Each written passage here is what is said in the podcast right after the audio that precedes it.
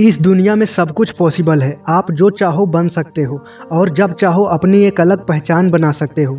इससे फ़र्क नहीं पड़ता कि अभी आप किस हाल में हो, क्योंकि ज़िंदगी आपको हमेशा मौका देगी, खुद को बदलने के लिए। बस आपको सही गाइडेंस की ज़रूरत है और सेल्फ इम्प्रूवमेंट की बस आपको उस मौके को पहचानना है, जो आपकी ज़िंदगी को बदल सके। हो सकता है वो मौका आज ही हो। आज मैं जिनकी बात करने जा रहा हूँ, उनकी लाइफ स्टोरी आपकी ज़िंदगी को बदलने में बहुत हेल्प करेगी। और मोटिवेट भी करेगी।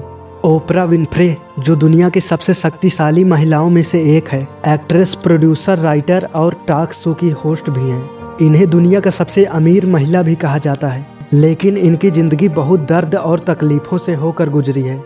ओपरा विनफ्रे का जन्म 29 जनवरी 1954 को अमेरिका के शहर मिसिसिपी में हुआ था। उनकी माँ का नाम वर्निता ली था और उन्होंने बहुत कम उम्र में ओपरा को जन्म दिया। ओपरा के जन्म के समय उनकी माँ कुंवारी थी। ओपरा के जन्म के बाद कुछ महीनों तक उनकी माँ ने पालन पोषण किया, लेकिन गरीबी के कारण उनकी माँ ने उन्हें उनकी नानी के पास छोड़कर चली गई। ओपरा के नानी के घर के हालात भी कुछ ज़्यादा अच्छे नहीं थे, इसलिए ओपरा को अपने नानी के घर में, अपने शरीर को ढकने के लिए आलू के बोरे पहनने पड़ते थे, जिस वजह से आसपास के बच्चे उन्हें देख के हँसते थे और उनका मज़ाक बनाते। उन्होंने गली गली घूमकर दूसरों का फेंका हुआ खाना भी खाया। जब खाने को कुछ नहीं मिलता, तब अपना पेट भरने के लिए उन्होंने चोरी भी की। कुछ साल बाद नानी की तबीयत खराब रहने की वजह से ओपरा फिर से अपने माँ के पास रहने चली आई।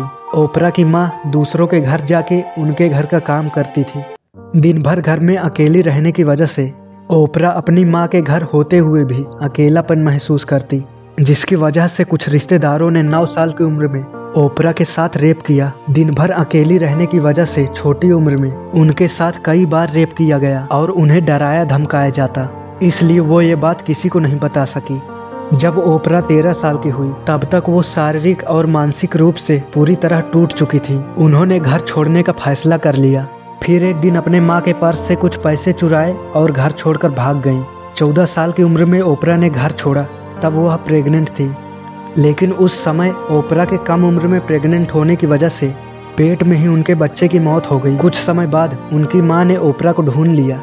तब तक उनकी माँ ने कुछ पैसे इकट्ठा कर लिए थे, जिनसे ओपरा के घर आने के बाद उनकी माँ ने स्कूल में उनका एडमिशन करा दिया। वहाँ अमीर बच्चों को देख के ओपरा भी उनके जैसा बनने के बारे में सोचती रहती।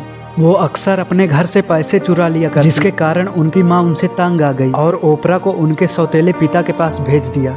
ओपरा का सामना हमेशा बुरे लोगों से ही होता रहा है। लेकिन ओपरा के सौतेले पिता एक अच्छे इंसान थे। उन्होंने ओपरा का एडमिशन अच्छे स्कूल में कराया। और डिसिप्लिन में रहना भी सिखाया।